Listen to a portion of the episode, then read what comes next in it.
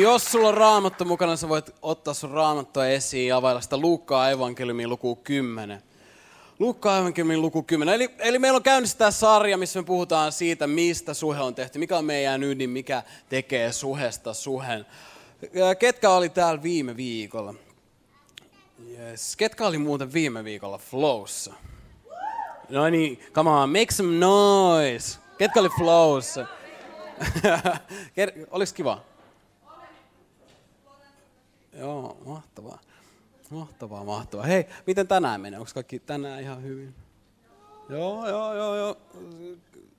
Tänään se sille varovasti sitä naapuria ja varmista, että se on elossa ja hereillä, että sillä on varmasti kaikki hyvin. Mulla on kaikki, mulla on kaikki erityisen hyvin. Tänään on vaimo eturivissä tässä vaiheessa ja meni tänään miten meni, niin tänään pussailla kuitenkin kotona, niin ei tässä ole mitään hätää. Niin. niin, ja siellä on vielä sipsejä mukana. Jos joku haluaa sipsejä, niin ainoalta voi tulla hakemaan tuosta pari sipsiä. Yes. Okei, Luukka evankeliumin luku 10 ja jakeesta 25. Täällä on aika, aika legendaarinen, aika kuuluisa raamatun tarina, joka menee tällä tavalla. Muuan lainopettaja halusi panna Jeesuksen koetukselle. Hän kysyi, opettaja, mitä minun pitää tehdä, jotta saisin iankaikkisen elämän?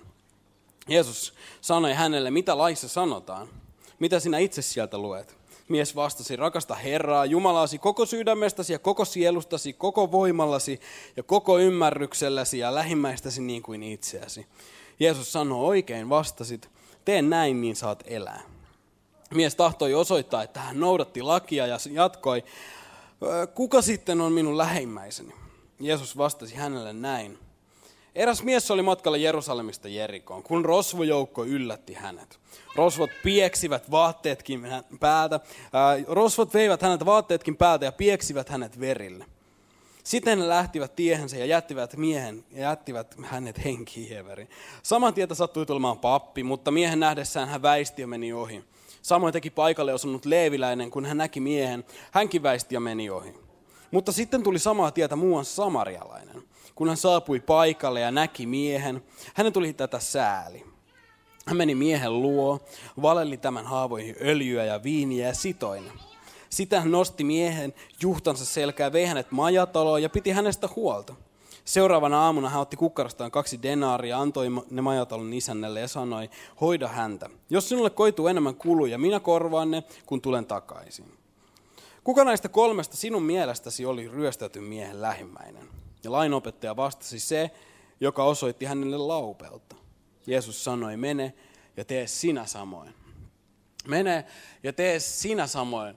Kuinka usein me nyt kristittynä seurakuntana otetaan tämmöisiä raamatun kohtia ja katsotaan, että Aa, Jeesus kertoo tarinan laupiasta samarialaisesta ja sen jälkeen jatkaa, että no niin, mene ja tee sinä samoin. Ja me ollaan silleen, että Aa, Jeesus sanoi, että mene ja tee sinä samoin tarkoittaa sitä, että mene ja tee sinä samoin ja me lähdetään liikkeelle. Meitä on nyt kokonainen porukka laupiaita samarialaisia koolla. Nyt jengi, hei, kun, sä, kun me lähdetään tänään seurakunnan omista ulos, niin mennään ja tehdään samoin. Ollaan kaikki laupiaita samarialaisia tulevalla viikolla.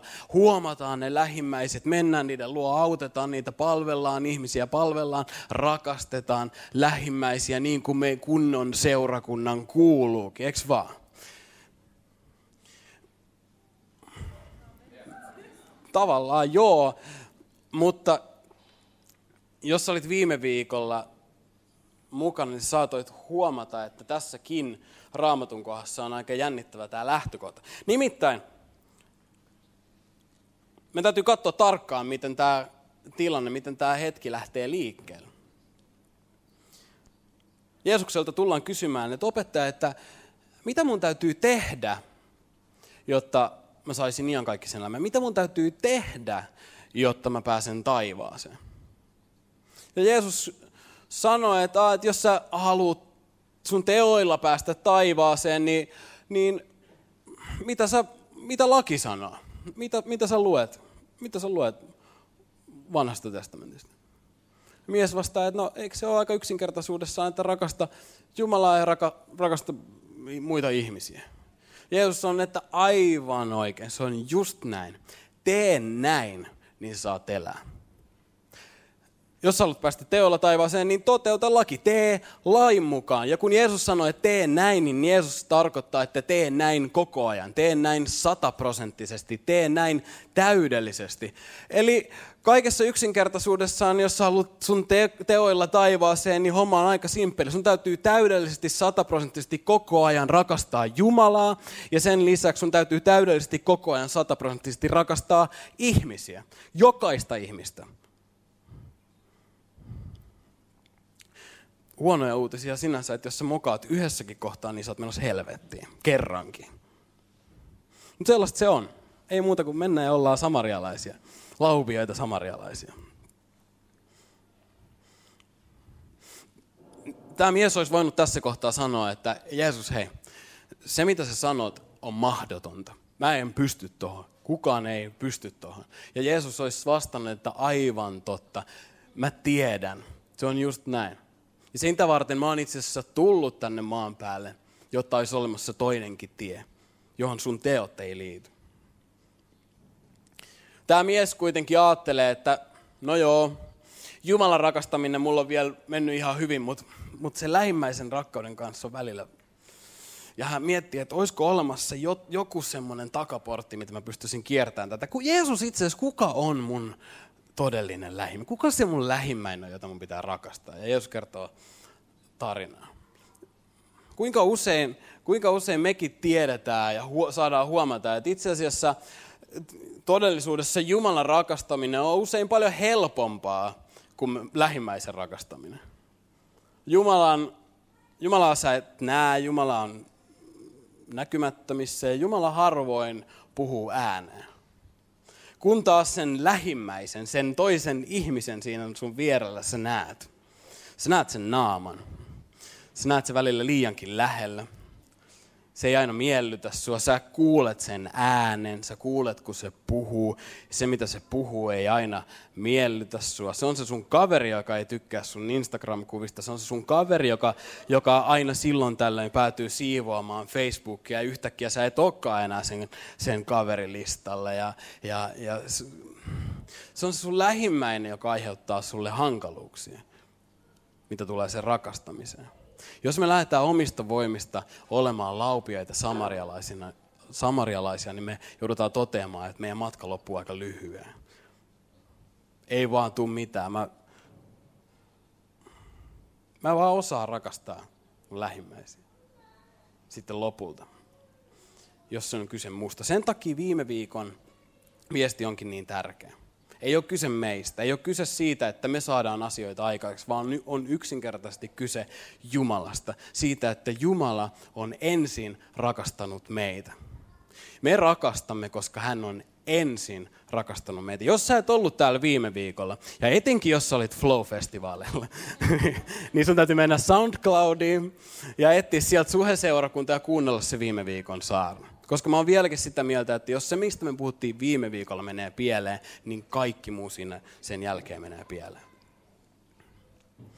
Me rakastamme, koska hän on ensin rakastanut meitä. Lähimmäisen rakkauden ongelma, se, että meillä on haasteita siinä, että, että me ei osata rakastaa meidän lähimmäisiä niin kuin pitää, niin se ei korjaannu sillä, että me laitetaan pystyyn laupiaan samarialaisen työmuotoja, missä me mennään ja rakastetaan ja palvellaan ihmisiä. Vaan se ongelma on aina siinä Jumalan rakkauden vastaanottamisessa. Meidän ensimmäinen tehtävä on aina vastaanottaa Jumalan rakkaus. Ja vasta sitä kautta meistä voi tulla niitä todellisia laupiaita samarialaisia, jotka saa täyttyä siitä Jumalan rakkaudesta, joka saa meissä asioita aikaiseksi. Ja se saa meidät liikkeelle. Kun me vastaanotetaan Jumalan rakkaus, niin se muuttaa ainakin kolme asiaa. Se muuttaa sen, miten, miten me nähdään itsemme. Se muuttaa sen, miten me nähdään se toinen Jeesuksen seuraaja, se meidän kanssa kristitty. Ja se muuttaa sen, miten, miten me nähdään maailma, miten me nähdään ei-uskovat. Näistä kolmesta asiasta mä haluaisin tänään lyhkäisesti puhua parikymmentä minuuttia. Voidaanko tehdä niin, että rukoillaan vielä ennen kuin, ennen kuin jatketaan tästä eteenpäin? Kiitos Jeesus vielä kerran tästä hetkestä, mitä me saadaan viettää yhdessä. Ja, ja viimeistään tässä kohtaa mä pyydän, että Jeesus avaa meidän sydämet kuulemaan sen, mitä sä haluat puhua meille. Älä anna näiden minuuttien mennä hukkaan, vaan pyydä, että tästä voisi olla, tästä voisi olla hyötyä, täällä voisi olla jotain merkitystä meidän todelliseen arkielämään, Jeesus. Muuta meidän sydämiä, haasta meidän ajatuksia, meidän ajatusmalleja. Tuo sun totuus tilalle sinne, missä asiat on vääristynyt. Kiitos Jeesus, että sä rakastat meitä aivan käsittämättömän paljon, riippumatta meidän teoista, huolimatta meidän epäonnistumisesta. Kiitos siitä, että sä rakastat meitä niin paljon, että sä oot lähettänyt auringon myös Suomeen. Mä rukoilen, että tämä aurinko saisi jatkua pitkälle joulukuuhun asti. Miksei ensi vuodenkin puolella? Miksei? Voidaanko rukoilla vaikka tätä? Kaikki voi yhteen ääneen sanoa vielä, että... Okei, okay, kaikki voi yhteen ääneen sanoa vielä oikein sille uskossa. Amen. Mutta aika paljon tätä savua taas kerran täällä.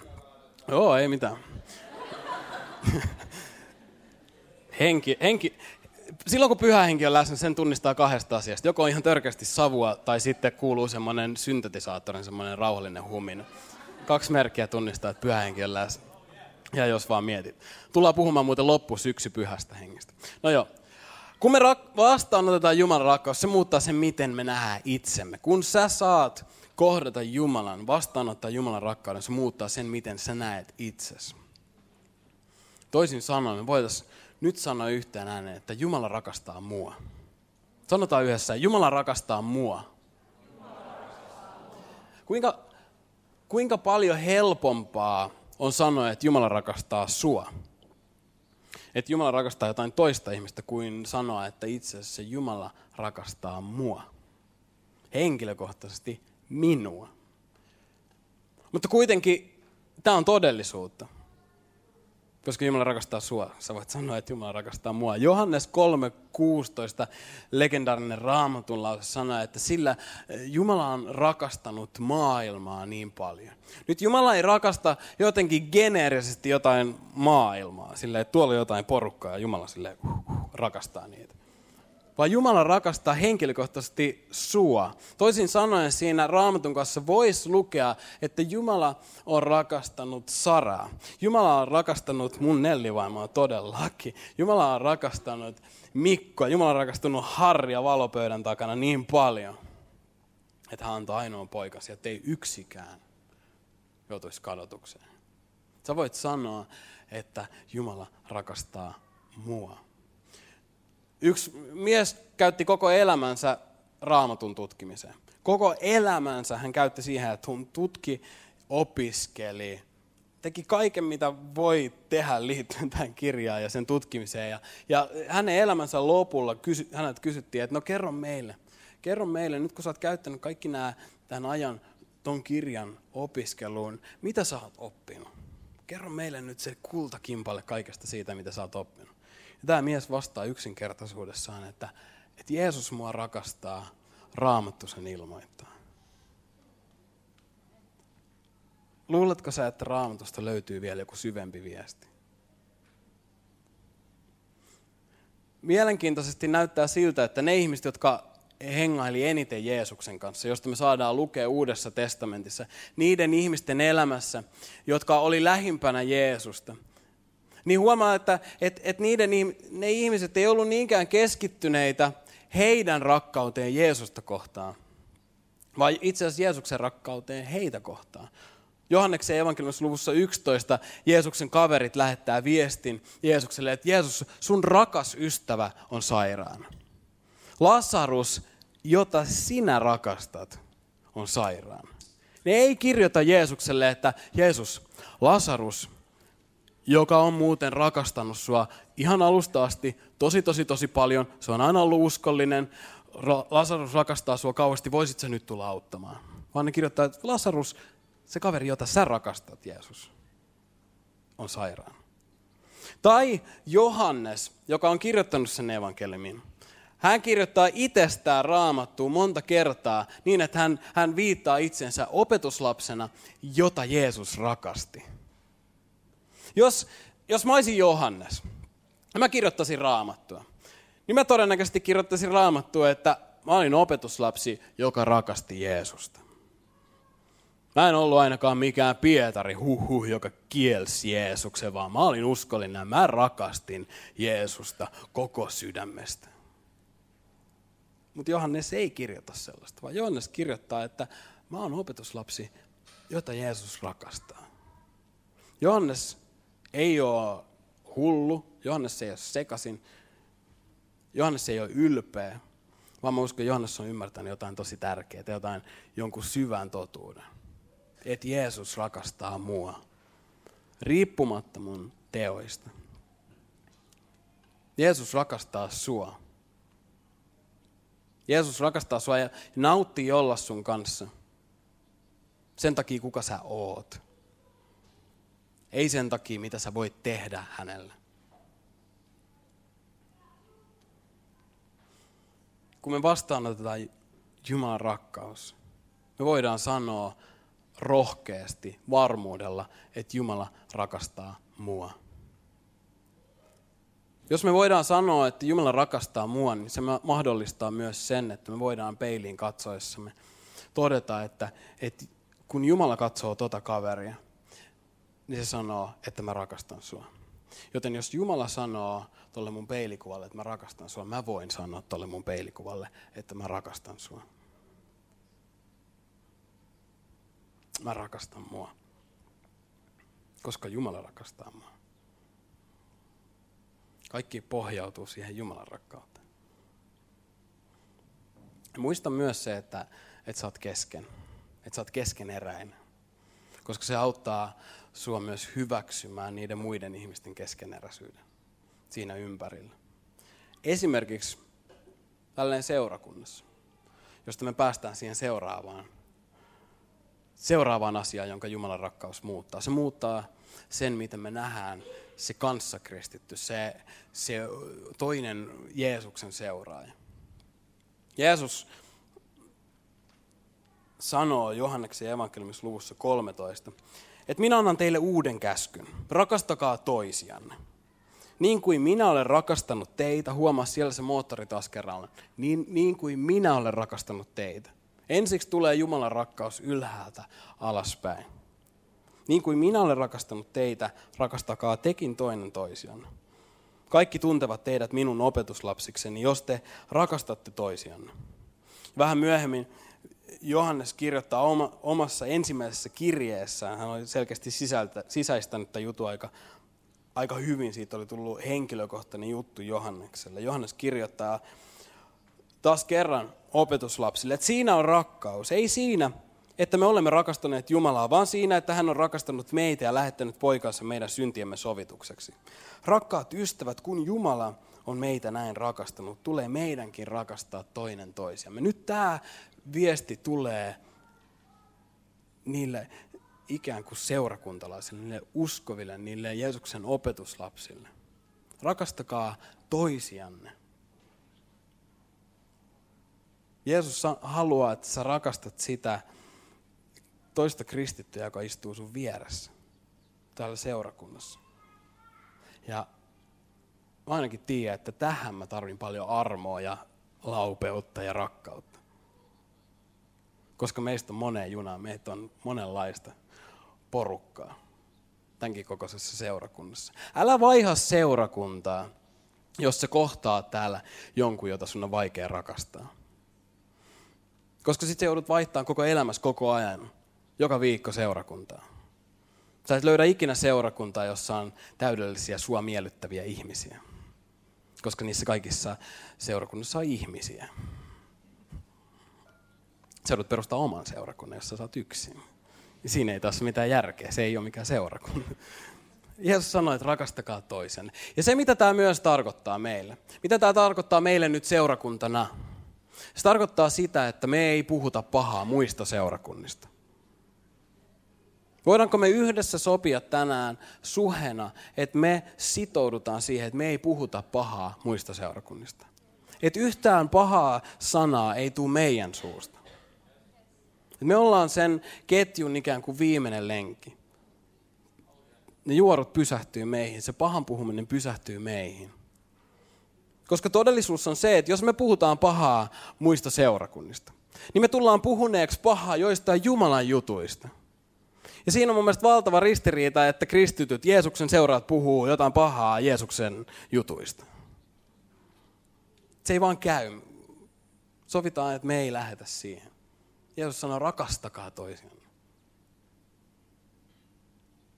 Johannes vielä jatkaa vähän myöhemmin tässä samassa kirjassa, että me rakastamme, koska Jumala on ensin rakastanut meitä. Jos joku sanoo rakastavansa Jumalaa, mutta vihaa veljeään, hän valehtelee. Sillä se, joka ei rakasta veljään, jonka on nähnyt, ei voi rakastaa Jumalaa, jota ei ole nähnyt. Johannes ikään kuin, ikään kuin haastaa meitä, että onko se edes mahdollista, että, että, että, me, että, on, että olisi olemassa Jeesuksen seuraajia, jotka ei rakasta muita Jeesuksen seuraajia. Et ylipäänsä mä oon miettinyt, että onko mahdollista se, että et kristittynä sä kasvat lähemmäs Jumalaa, että sun suhde Jumalan kanssa lähenee, ja sä rakastut Jumalaa, mutta samaan aikaan kasvat kauemmas ihmisistä ja, ja eristäydyt ja, ja et rakastu muihin ihmisiin. Ja mä väitän, että tämä ei ole mahdollista. Tämä ei ole, tämä ei ole kombo, joka on mahdollinen. Vaan mä väitän, että, että, että kun me rakastutaan Jumalaan, niin me aina rakastutaan myös ihmisiin. Rakkaus Jumalaan näkyy aina rakkautena muihin ihmisiin.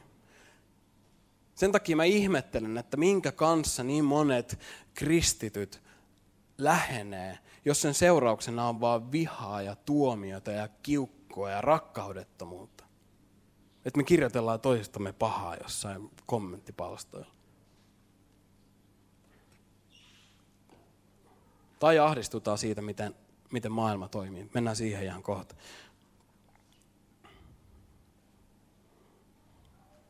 Mutta kun me vastaanotetaan Jumalan rakkaus, me tajutaan, että me, oltiin, me ollaan kaikki tuhlaajapoikia. Tuhlaajapoikia, tuhlaajatyttöjä, jotka on kaikki saanut vastaanottaa ansiottoman rakkauden. Niin se muuttaa sen, miten me nähdään se tuhlaajapoika ja tuhlaajatyttö siinä vieressä. Ja tämä mahdollistaa keskinäisen hyväksynnän. Se mahdollistaa sen keskinäisen rakkauden. Seinäjoella viime vuonna aloitetusta Home-seurakunnasta eräs kävijä kirjoittaa tällä tavalla. Suurin ero oli siinä, että näistä ihmisistä huomasi, ettei yksikään yrittänyt väkisin olla niitä sydämellisiä, lähimmäisiä, rakastavia, uskovia omissa voimissaan, vaan ihmisistä näkyi se kiitollisuus siitä rakkaudesta, jota ne on saaneet kokea uskossaan, ja sen armon syvä ymmärtäminen, joka on ollut lähtökohtana heidän asenteen muutoksessa näitä asioita kohtaan. Sitä kohtaa, miten heidän keskuudessaan hyväksytään muut ihmiset. Ja sen seurauksena seurakuntaan on helppo tulla. Mä toivon, että, että me ollaan myös seurakunta, johon on helppo tulla. Ja mä tiedän, että me ollaan. Kiitos, kiitos siitä ja, ja pidetään huoli yhdessä, että se on niin. Että se on jatkossakin niin, että tämä on paikka, johon on helppo tulla. Ja se tapahtuu, kun me nähdään, että mitä mulla on, mitä mä toin tähän pöytään, en yhtään mitään. On epäonnistumiset, heikkoudet. Ja sitten Jumala antoi mulle uuden mahdollisuuden. Mä en ole laupias samareella, niin Jeesus on. Jeesus tuli, maksoi kaiken, pelasti mut, piti musta huolta, kun mä makasin avuttomana maassa. Tältä pohjalta meidän on paljon helpompi hyväksyä toinen toisen. Ja nyt se Jumalan rakkaus muuttaa myös se, miten me nähdään maailma. Miten me nähdään ei-uskovat. Ne ihmiset, jotka ei vielä tunne Jeesusta. Tutsavikke soittelee. Nyt jos sä oot, oot meidän kanssa ja sä et usko Jumalaa, niin ensinnäkin mä oon tosi iloinen, että sä oot täällä. Tervetuloa. Kiva, että oot täällä. Toivottavasti sulla on kotona olo. Seuraavaksi voi, voi olla, että koittaa semmoinen erikoinen hetki, nimittäin mä tuun puhumaan susta sille kristitylle, joka istuu sun vieressä. Ja mä tuun käyttämään susta sanaa muun muassa, mä tuun puhumaan susta syntisenä. Ja, ja Mä haluan, että sä tiedät jo tässä vaiheessa, että, että, että se, että mä puhun susta syntisenä, ei tarkoita sitä, että me tässä, tai että mä ajattelisin, että me ollaan jotenkin parempia kuin sä. Vaan meitä on yksinkertaisesti kahdenlaisia ihmisiä tässä, tässä huoneessa. On syntisiä, jotka on saanut anteeksi, ja syntisiä, jotka ei ole vielä vastaanottanut anteeksiantoa, joka on ilmasta. Meistä ei, me ollaan kaikki samalla viivalla.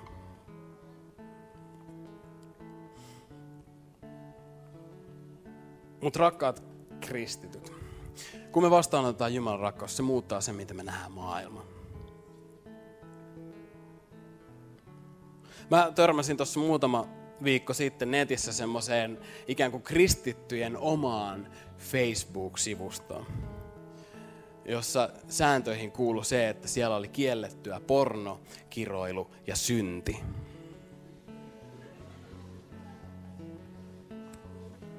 Kukaan meistä ei voi mennä sinne, koska kaikki tekee syntiä. Ja kun mä katoin sitä, niin mun teki mieli alkaa kiroilla. Koska, koska, koska tollaisia asioita syntyy vaan ja ainoastaan silloin, kun kristityt ahdistuu siitä, että joku ei-kristitty käyttäytyy ei-kristityn tavoin. Ja mun tekisi mieli, mä kirjoitin mun muistiinpanoihin, että mitä hittoa oikeasti. Me tällaisen touhun on yksinkertaisesti loputtava. Ainakin meidän keskuudessa, tässä seurakunnassa. Jumala on lähettänyt pyhän henkensä antamaan meille voiman. Jumala ei ole antanut meille voimaa seurakunnassa käymiseen. Jumala ei ole antanut meille voimaa maailmasta eristäytymiseen, vaan Jumala on antanut meille voiman olemaan todistajia. Olemaan valona, olemaan suolana maailmassa, keskellä maailmaa. Jeesus rukoilee, että mä toivon, mä pyydän isä, älä ota niitä pois maailmasta. Ja kuinka monta kertaa me kristittyinä koitetaan kumota se Jeesuksen rukous olemaan silleen, että varovasti nyt tämän maailman kanssa. kun me nähdään, että me ollaan kaikki tuhlaajapoikia, niin yhtäkkiä myös me voidaan nähdä, että maailma, maailma on, onkin vain tuhlaajapoikia ja tuhlaajatyttöjä, jotka etsii, jotka etsii onnea, jotka etsii totuutta, niin kuin mekin ollaan etitty. Ja ne ei tiedä, mistä se löytyy. No niin kuin Jeesus puhuu kadonneista lampaista, jotka on vaan harhautunut jonnekin. Tai Jeesus puhuu kadonneesta kolikosta, joka on joutunut kadoksi jonkun muun huolimattomuuden takia. Tai sitten on poikia, jotka lähtee, lähtee omasta tahdostaan, mutta lopulta aina tajuu, että, että sitä onnea ei löydykään sieltä, mistä he oli ajatellut.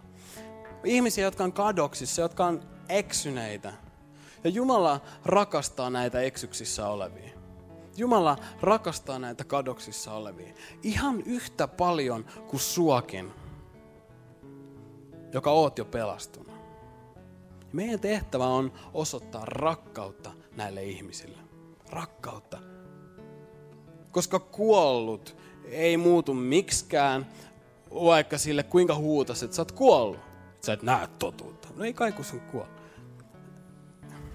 Tai, tai se eksynyt lammas ei taju eikä muutu miskään, vaikka sitä kuinka sättis ja huutaisi, että sä oot eksyksissä, etkö sä tiedä. No, se on eksyksissä, se on lammas. Se vastaa sulle, että bää. Jos me mennään huudetaan, huudetaan tyypillä, joka eksyksissä, jotain asioita, missä ei ole mitään järkeä, niin se voidaan, voidaan olla varmoja, että ne myös vastaa tavalla, missä ei ole mitään järkeä. Jyri, jos me ollaan koko ajan vaan, että armo, armo, armoa kaikille, niin sitä ihmiset käyttää sitä väärin. Jonkunhan pitää mennä kertomaan totuus näille ihmisille. Mutta Raamattu sanoo, että se on Jumalan hyvyys, joka vetää ihmiset parannukseen.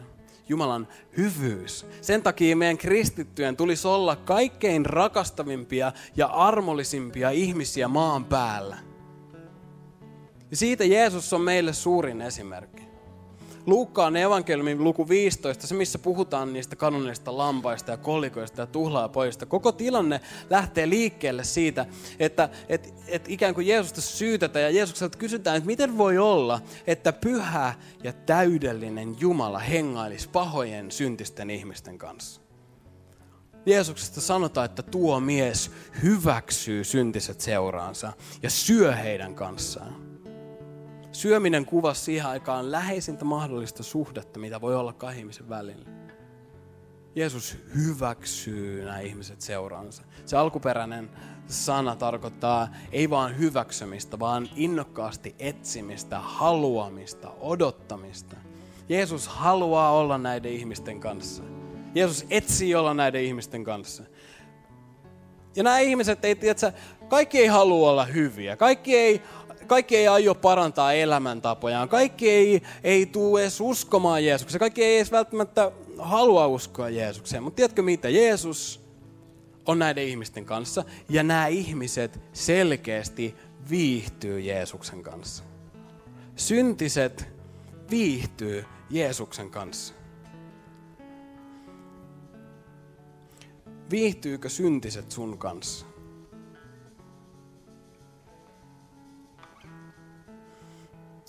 Ja Jeesus on tietenkin tässä, kun hän syö näiden kauheiden syntisten kanssa, niin se on koko ajan kauhistelee ja, ja, ja se on pahoittaa mielensä koko ajan. On, on silleen, että miten voi olla, että nämä ihmiset koko ajan kauheasti kiroilee ja, ja kertoo härskejä juttuja ja, ja polttaa sitä tupakkia. Hyi että. Milloin mä voisin mennä takaisin synagogaan?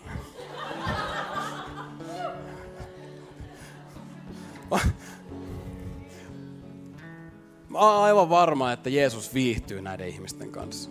Jeesuksella on kivaa näiden ihmisten kanssa. Se ei tarkoita sitä, että Jeesus allekirjoittaisi jokaisen synnin. Mutta Jeesus, Jeesus viihtyy näiden ihmisten kanssa. Viihdytkö sä syntisten kanssa? Jeesusta haukutaan jopa, että Jeesus, sä oot syntisten ystävä.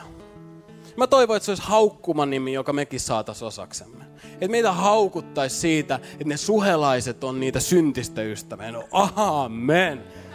Tällä hetkellä me ei, me ei, meitä ei haukuta tarpeeksi niin. Mun, mun sydämen rukous on se, että me voitaisiin olla seurakunta, jotka on täynnä syntistä ystäviä. Jotka, me voitaisiin yhdessä rakastua syntisiin. Rakastua syntisiin, olla lähellä niitä ihmisiä, jotka ei tunne Jeesusta. Olla todellisia, aitoja ystäviä niille, jotka on vielä kadoksissa. Jos, tai no, ajattele miten, miten Jumala toimi sun kanssa. Miten Jumala toimii meidän kanssa. Jumala ei, ei huutanut vaan taivaasta. Se ei saarnannut taivaasta, mennyt kadunkulmaa huutamaan megafonin kädessä, vaan Jumala tai edes itse asiassa Jumala ei lähettänyt edes semmoista pyhitettyä traktaattien jakajaa, vaan, vaan Jumala lähetti oman poikansa kulkemaan meidän ihmisten vierellä, kulkemaan meidän rinnalla. Ja tämän saman mallin mukaan meidän tulisi toimia meidän lähimmäisten kanssa ja niiden Jumalan luo johdottamisen kanssa. Ja Jeesus ei mennyt sinne synagogaan, ei piiloon pahaa maailmaa, eikä odottamaan, että ihmiset tulisi sinne hänen luo. Vaan Jeesus meni sinne, missä ihmiset on. Jeesus meni Sakkeuksen luo ja sanoi, että joo Sakkeus, mä tuun tänään sun luo syömään. Okei. Okay. Järjestettiin illallinen ja mihin se johti? Koko Sakkeuksen perhe pelastui. Tiedätkö, jotkut, jotkut ihmiset ei tuu seurakuntaan. Itse asiassa monet ihmiset ei tuu seurakunnasta etsimään apua. Ne ei tuu tänne. Mitä me tehdään niiden ihmisten kanssa? Mitä me tehdään niiden ihmisten kanssa, jotka ei tuu tähän meidän matalan kynnyksen seeker sensitive, moderni, hipsteriseurakuntaan? Johon tekeminen me ollaan tehty niin helpoksi. Annetaanko me niiden ihmisten olla vaan kadoksissa, kun ei näyttänyt näköjään apu kelpaavaa?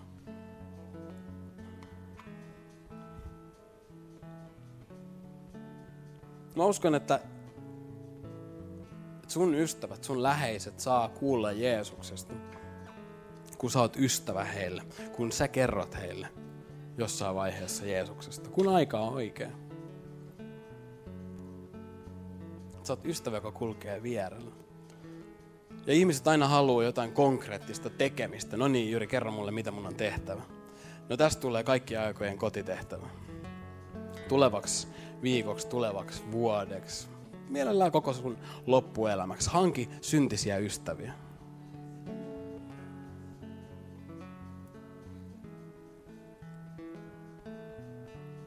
Ja sitten on ystävä. Ystävä, jolla ei ole kiire nähdä sen ihmisen valitsevan Jeesus rukoilevan syntisen rukous. Niin, että sä unohdat olla ystävä, joka oikeasti kulkee vierellä. Niin usein me ollaan silleen, että ui vitsi, nyt se kaveri tulee tänne seurakuntaan ekaa kertaa. Tulee pelastuskutsu, me katsotaan, nostaako se käden, nostaako se käden. Ai ei nostanut. Aa okei, okay. no joo, soitellaan.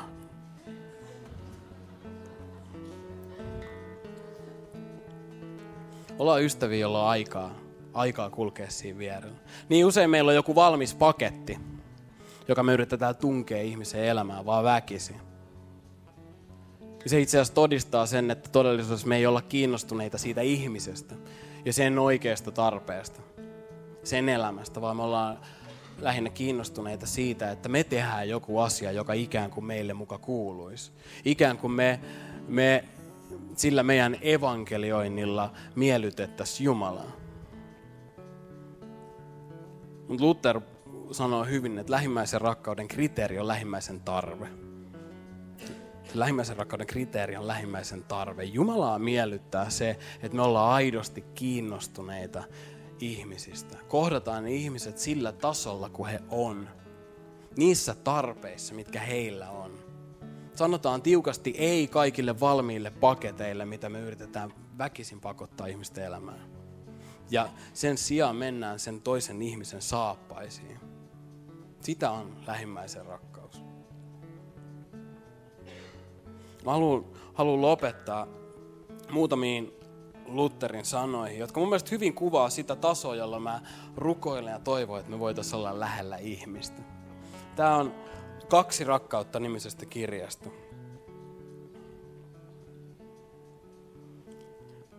Lähimmäisen ulkoinen auttaminen on suurta, mutta syntisen rakastaminen ja hänen syntinsä peittäminen vanhurskaudella on vielä suurempaa.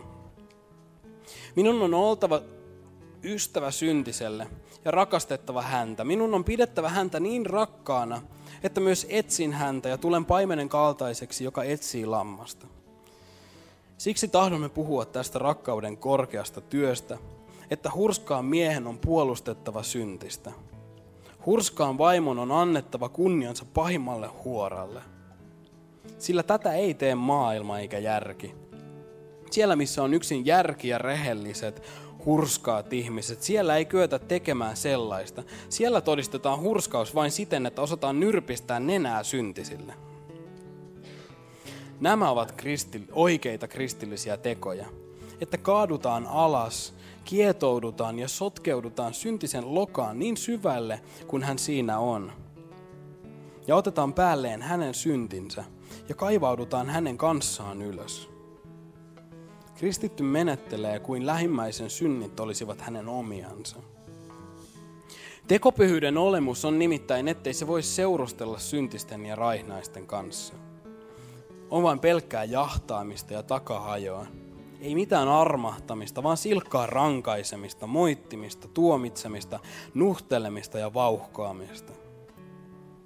Mutta kristittyjen laita on niin, että heidän keskellään on paljon syntisiä ja hauraita. Sen tähden he eivät hylkää ketään, kantavat jokaista.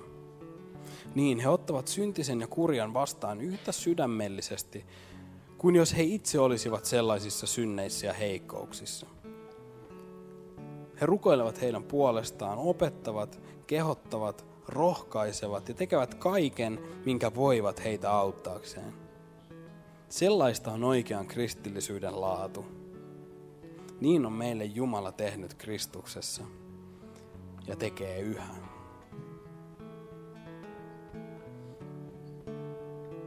Mä haluan, mä haluan olla osa tällaista seurakuntaa, joka on aidosti lähellä Jumalaa. Aidosti lähellä ihmisiä. Aattele, aattele millainen seurakunta. Kuinka pysäyttämätön seurakunta. Mikä niitä suhelaisia oikein yhdistää? Jotenkin, jotenkin ne on kaikki niin fiiliksissä siitä Jumalasta. Jotenkin jännästi niiden kaikkien lähellä on tosi helppo ja hyvä olla. Tämä on mun rukous. Me ollaan seurakunta lähellä Jumalaa. Päästään Jumalan lähelle, antaa Jumalan kohdata meitä rakkaudella ja antaa sen rakkauden muuttaa sen, miten me nähdään ihmiset siinä ympärillä. Noustaan yhdessä ylös.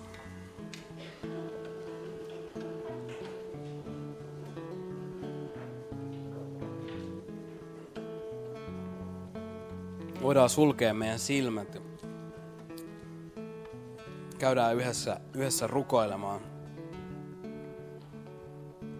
Mä toivoisin, että, että me voidaan tässä kohtaa viettää hetki. Hetki ihan rauhassa Jumalan eessä.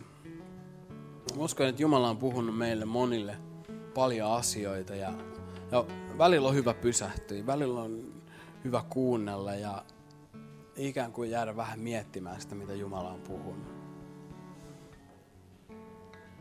Pyydän Jeesus, että tee sä työs meidän sydämessä tällä hetkellä. Vahvista se, mitä sä oot puhunut ja, ja, ja muuta se meidän sydämiin. Muuta se meidän sydämiin sun kaltaiseksi. Anna meidän nähdä itsemme ja muut ihmiset meidän ympärillä niin kuin sä näet.